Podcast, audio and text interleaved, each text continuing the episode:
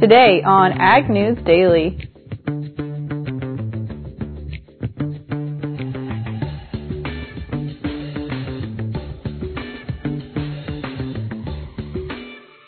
Good afternoon, ladies and gentlemen. Today is Monday, Market Monday here on the Ag News Daily podcast. My name is Delaney Howell, one of the hosts, joined by my co-host, Mike Pearson. Good afternoon, Delaney Howell. How you doing? I'm not too bad, Mike. How about you? You know, I'm not too bad. I have, uh, as you well know, I think all of us in media are getting tired of reporting on politics and markets and mm. tariffs and uh, all that stuff. And of course, it's just been clogging my Twitter timeline, which is where I go to socialize.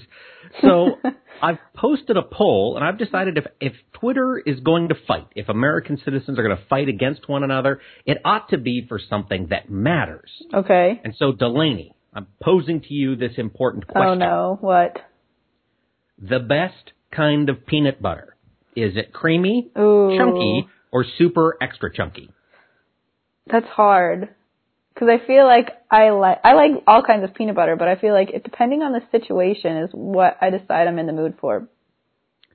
Okay, that's a fair answer. I I would tend to agree with you because I like the convenience of creamy, mm-hmm. but sometimes the texture of a chunky is what the situation calls for. Yeah, and you can't really cook with chunky peanut butter, so you kind of need both in your life, I think.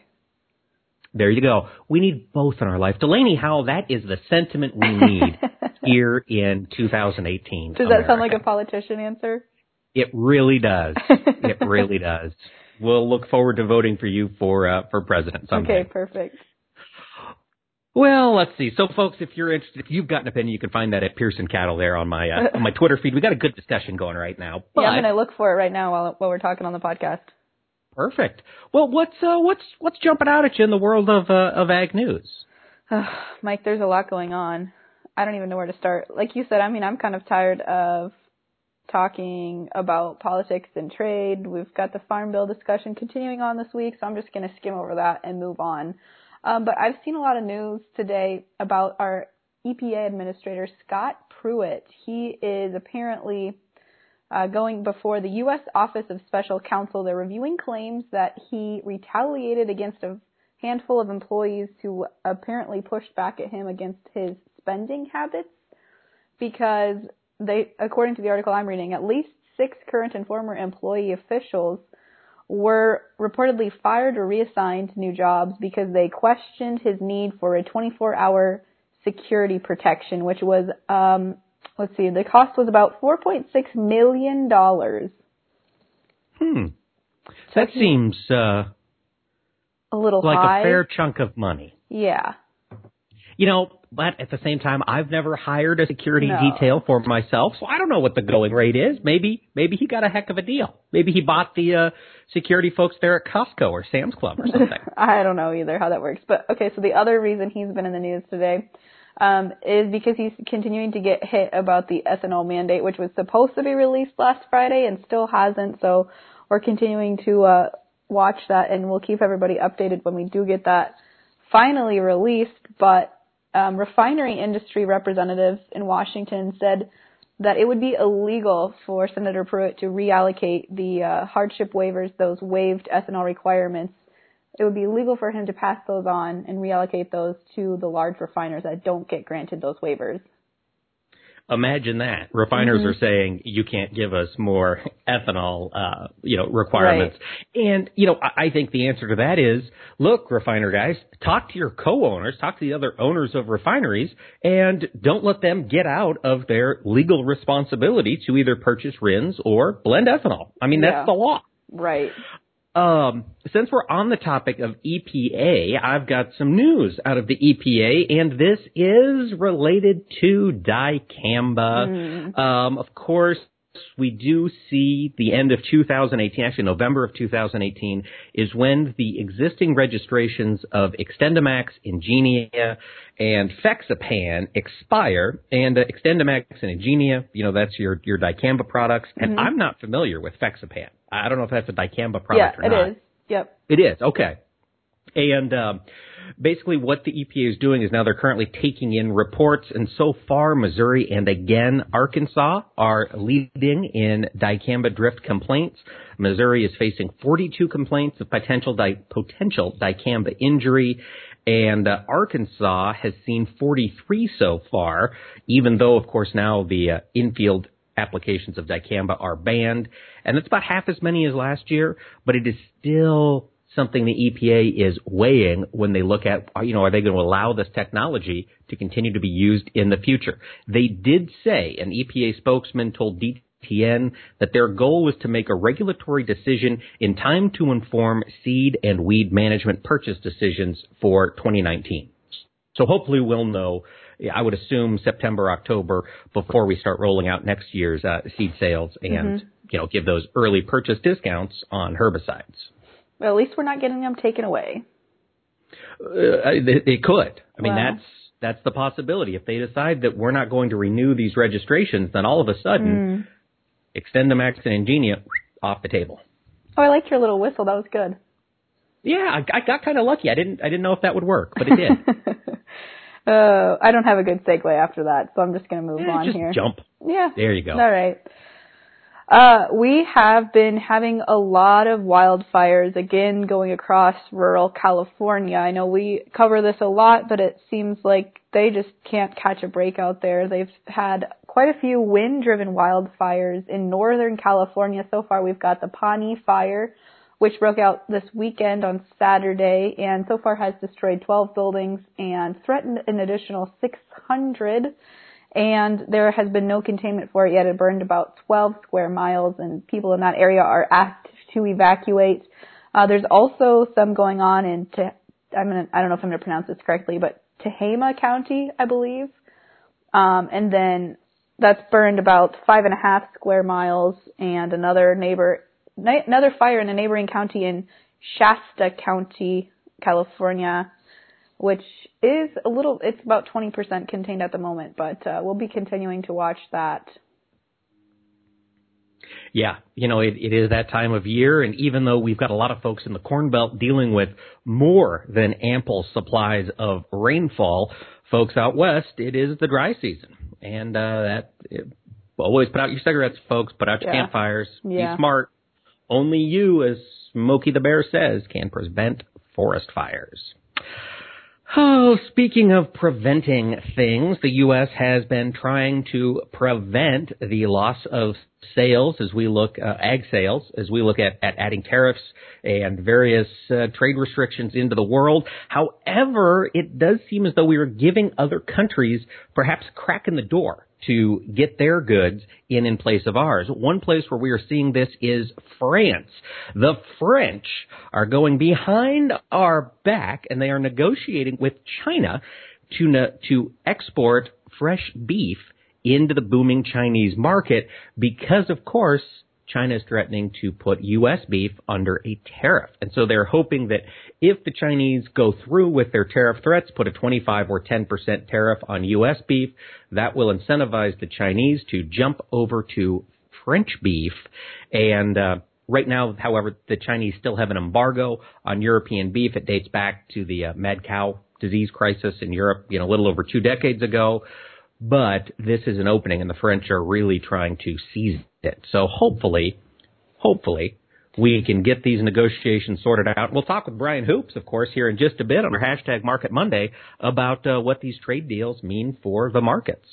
So that's pretty interesting, Mike. Let's see. In other news, the final piece of news I had for today um, is about Brazilian soybean shipments. They're continuing to have problems with this. And okay, I wanted to actually ask you specifically about this because I was reading an article today about their their freight problems, their FOB or free on board slash freight on board, which is the price that a buyer or seller pays to take possession of a commodity at a port and they've apparently been at a premium and have surged to a dollar ninety-five per bushel on Monday.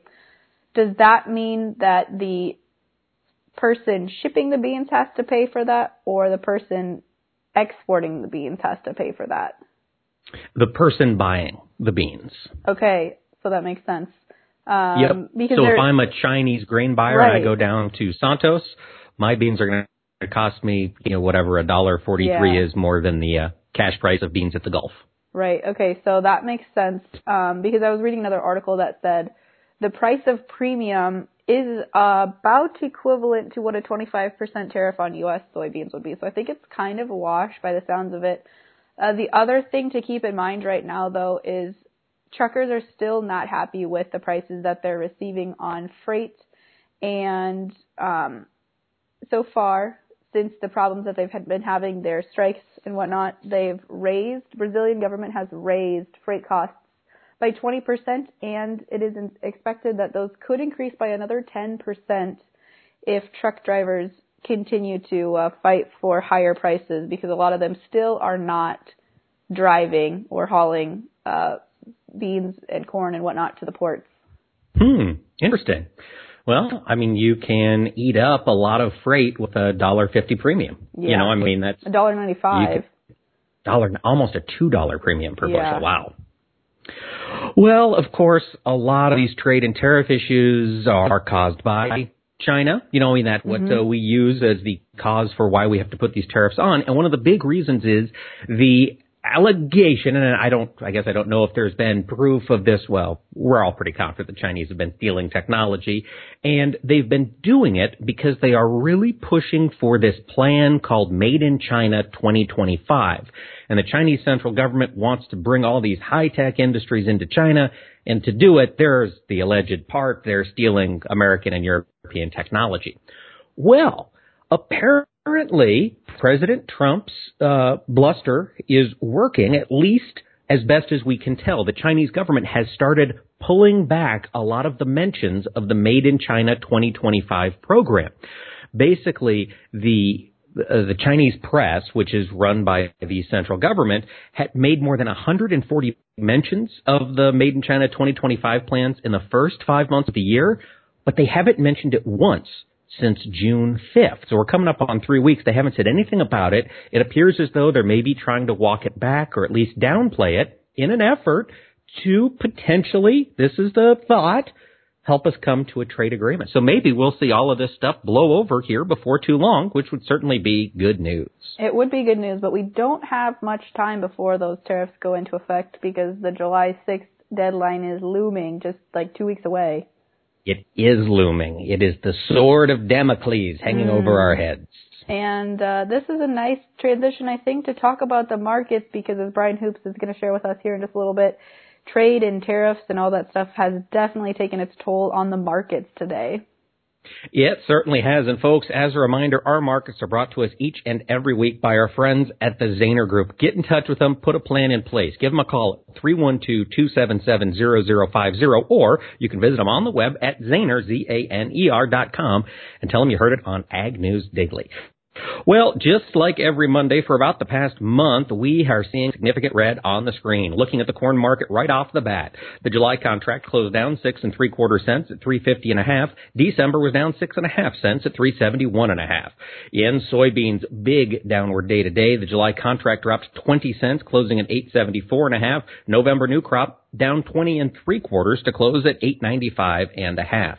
In Chicago wheat, the July was off 14 and a half cents at 476 and three quarters. The September was down 13 and three quarters to finish at 490 and a half. The red was not limited to the grains. We also saw it play out on the livestock. June live cattle down $2.30 at 105.97.50. The August contract limit down $3 at 102.90. Feeder cattle did not close limit down. The August feeder cattle contract dropped $3 42 and a half cents at 145.77.50 and September was off 332.50 to close at 146 fifty. In lean hogs, the July contract dropped $1.75, closed the day at 78.0750. The August was down $1.7750 to close at 73.60.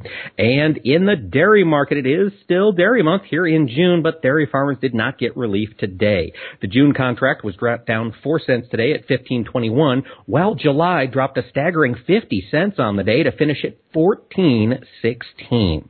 Before we get into more detail with these markets on our hashtag Market Monday conversation with Brian Hoops, let's hear a word from our friends at Latham Hi-Tech Seeds. Joining us this week is Phil Long, the agronomy specialist up at Latham Hi-Tech Seeds. And Phil, we've heard from growers that Japanese beetles are starting to make their appearance known. Boy, what should they be thinking of this time of year? Yeah, Mike. I mean, the, the Japanese beetles seem like they're coming out about the same time as the June beetles this year. I mean, it's just uh, they're a little ahead of schedule. Uh, I know reports all across the state, and especially here in the northern part. Uh, if you look at the calendar and, and kind of what we've seen the past 30 years, we're about two to 300 uh, growing degree units above average, which makes sense with all the hot temperatures we've had. So it kind of pushed those Japanese beetles out of the ground a little faster than normal, and um, you know, gotta you just got to remember the important parts. Usually, their their their defoliation is not as big of a deal. It's usually the silk clipping and corn, which we're not there yet, but we've got a lot of small beans, especially in the northern part of the state, and I've seen a lot of setback by herbicides or other things.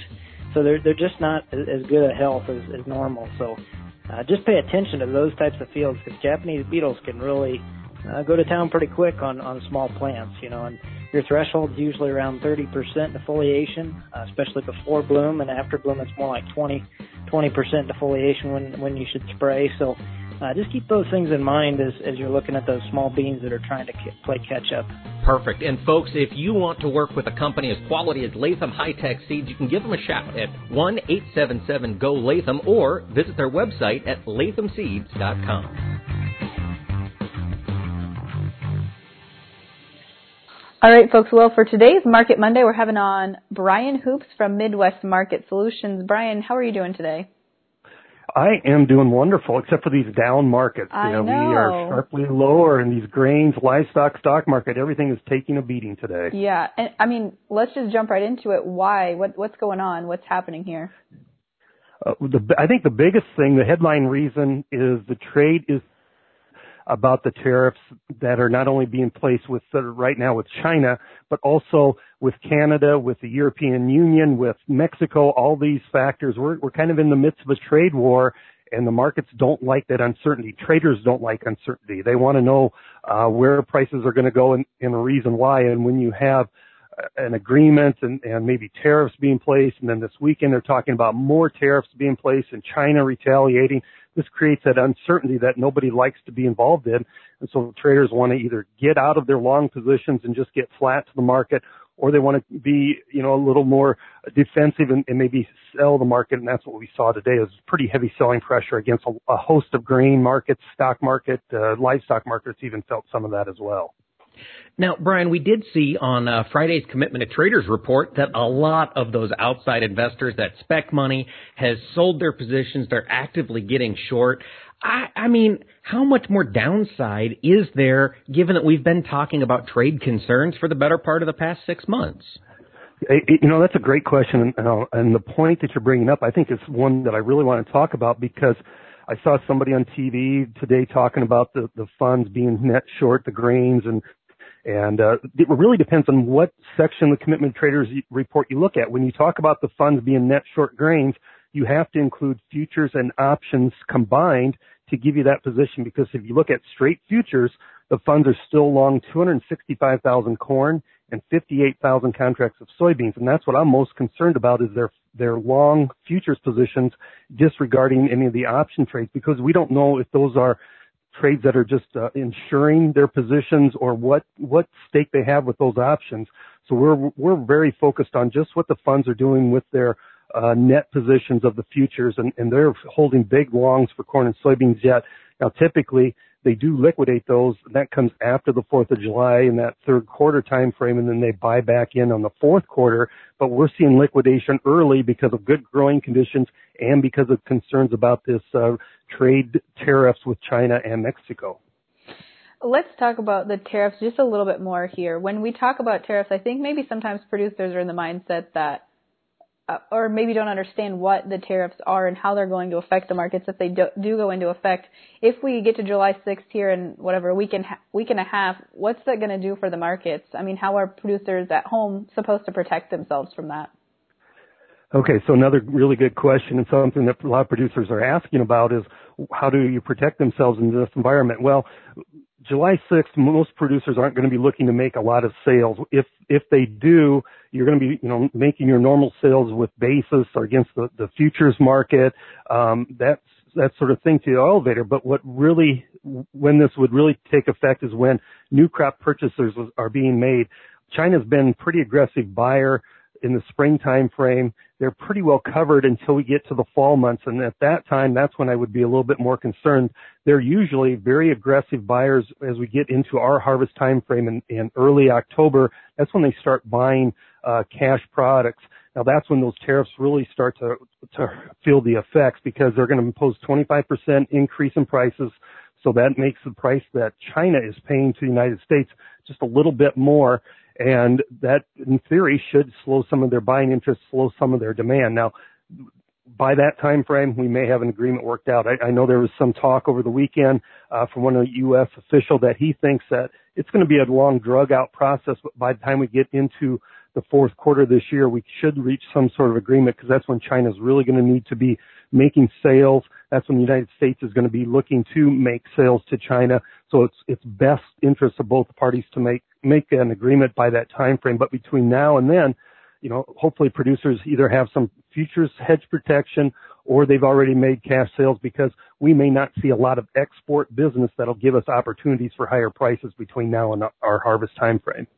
When you look at export business, I know Brazil's been struggling to get exports shipped out, and of course they're a large soybean exporter with our with the U.S. soybeans trading at such a discount to Brazil's premium, does that give any reason for us to continue having strong exports moving forward? Um, our exports are probably going to slow down moving forward because you know Brazil has a, has a much greater advantageous than what we do based off of these tariffs. If we can get a resolution made, then that um, you know that spread widens quite a bit if uh, producers wanted to make sales right now, you're likely looking at a pretty hefty basis levels going forward because those end users are not sure if they're going to have a market to resell their soybeans in the future because of these Chinese tariffs and, and trade wars with Mexico. So we could be looking at a, at a wider basis, but certainly, um, you know, Brazil should be in, in the forefront right now as they don't have any tariffs uh, impacting their trade agreements. Now, Brian, let's talk uh, let's talk corn right off the bat here. We've seen this drop down quite a little bit. We've seen price levels drop, uh, you know, well out of the four dollar range. Today we're at you know three seventy and change. Um, when you think of producers who were either aggressive in getting some sales on earlier in the growing season, or maybe are hoping for better opportunities later, are we to a point yet in your mind that it would be prudent to look at some re-ownership strategies?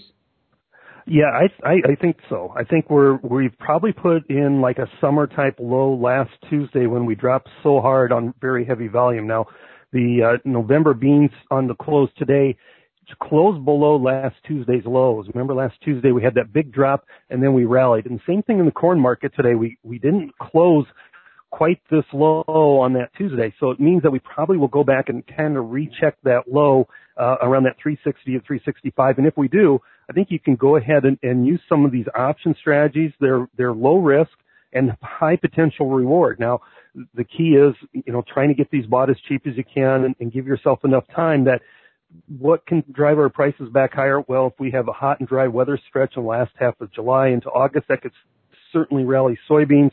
A resolution in some of these trade agreements would would send prices both corn and soybeans sharply higher.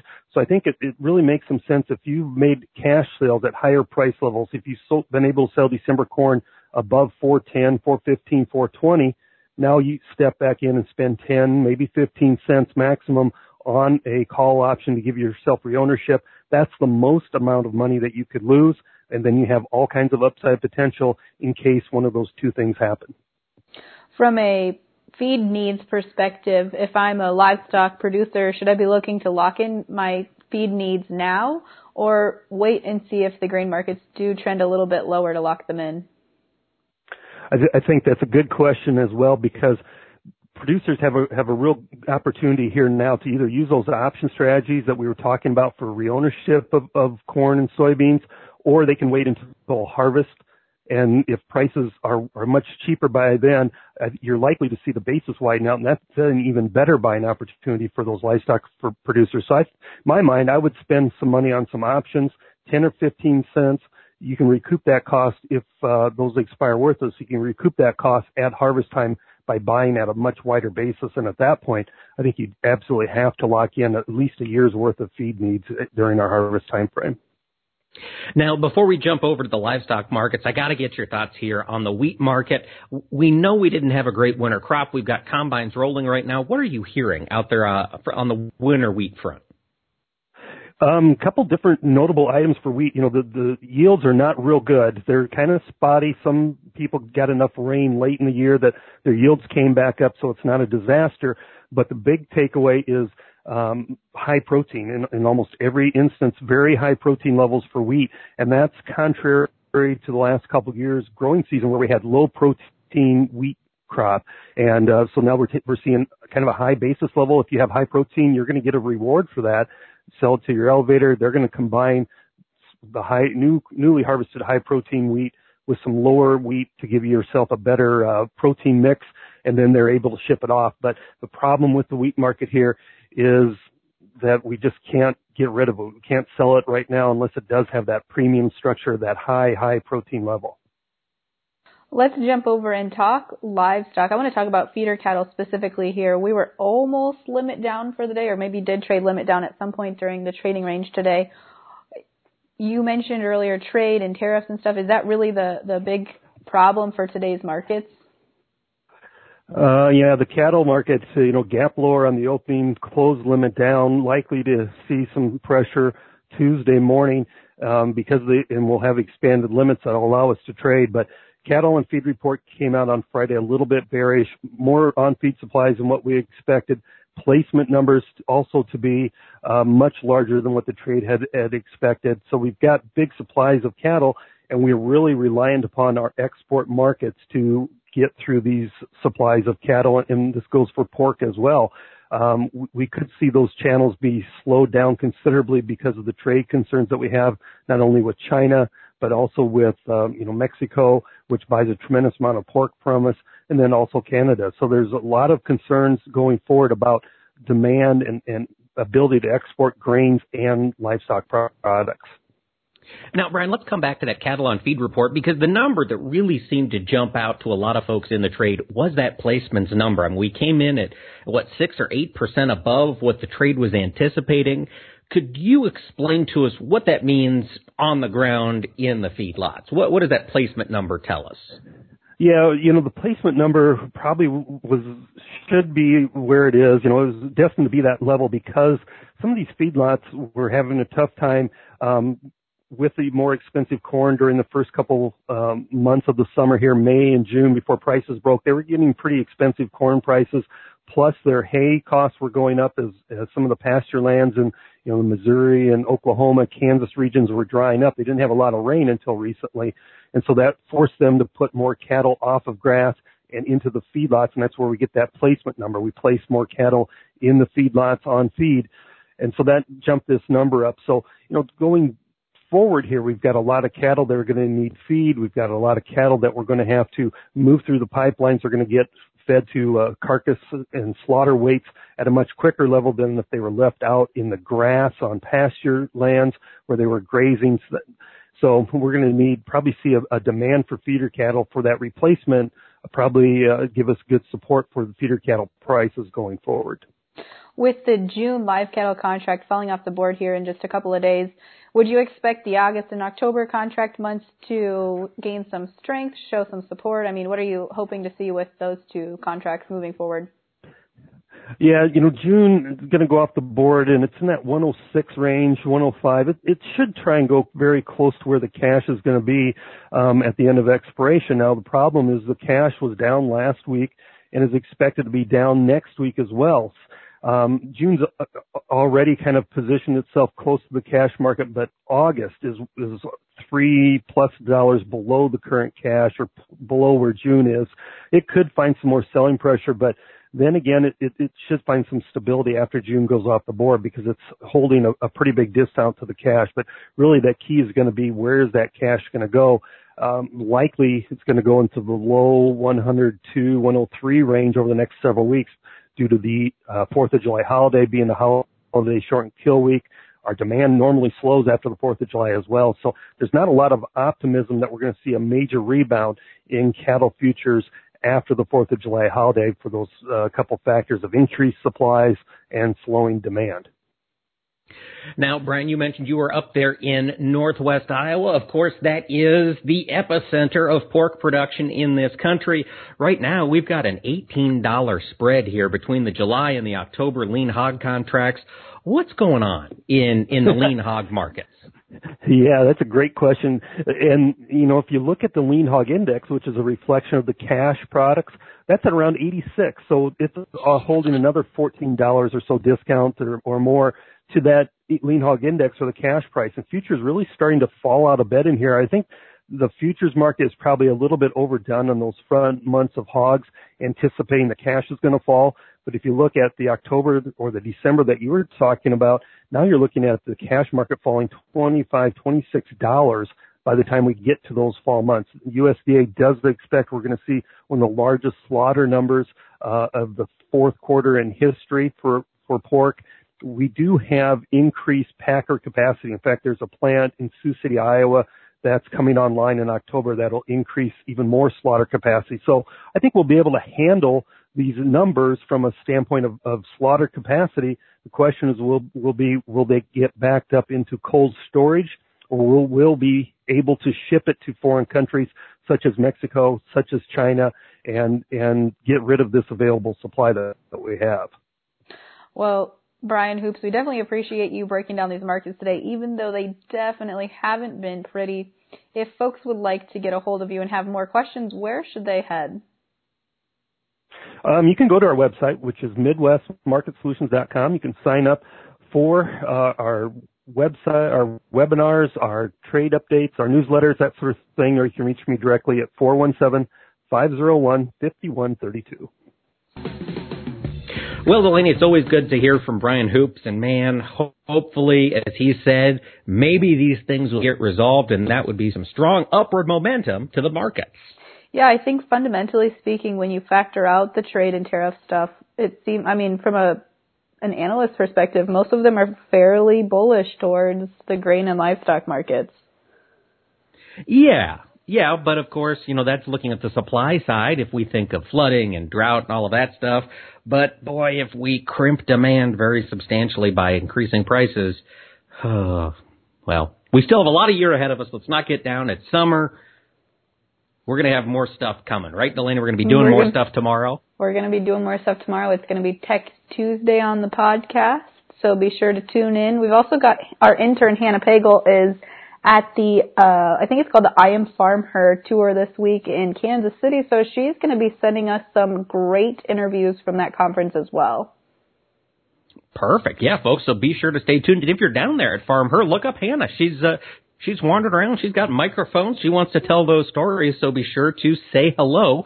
She is very very friendly. Very friendly. And uh yeah, you can always find us and send us your notes on Facebook and Twitter. Just look for Ag News Daily or visit us on the web at agnewsdaily.com. And you can always, of course, subscribe to us on iTunes, Google Play, and Stitcher. And with that, Delaney, should we let the people go? Let's let them go.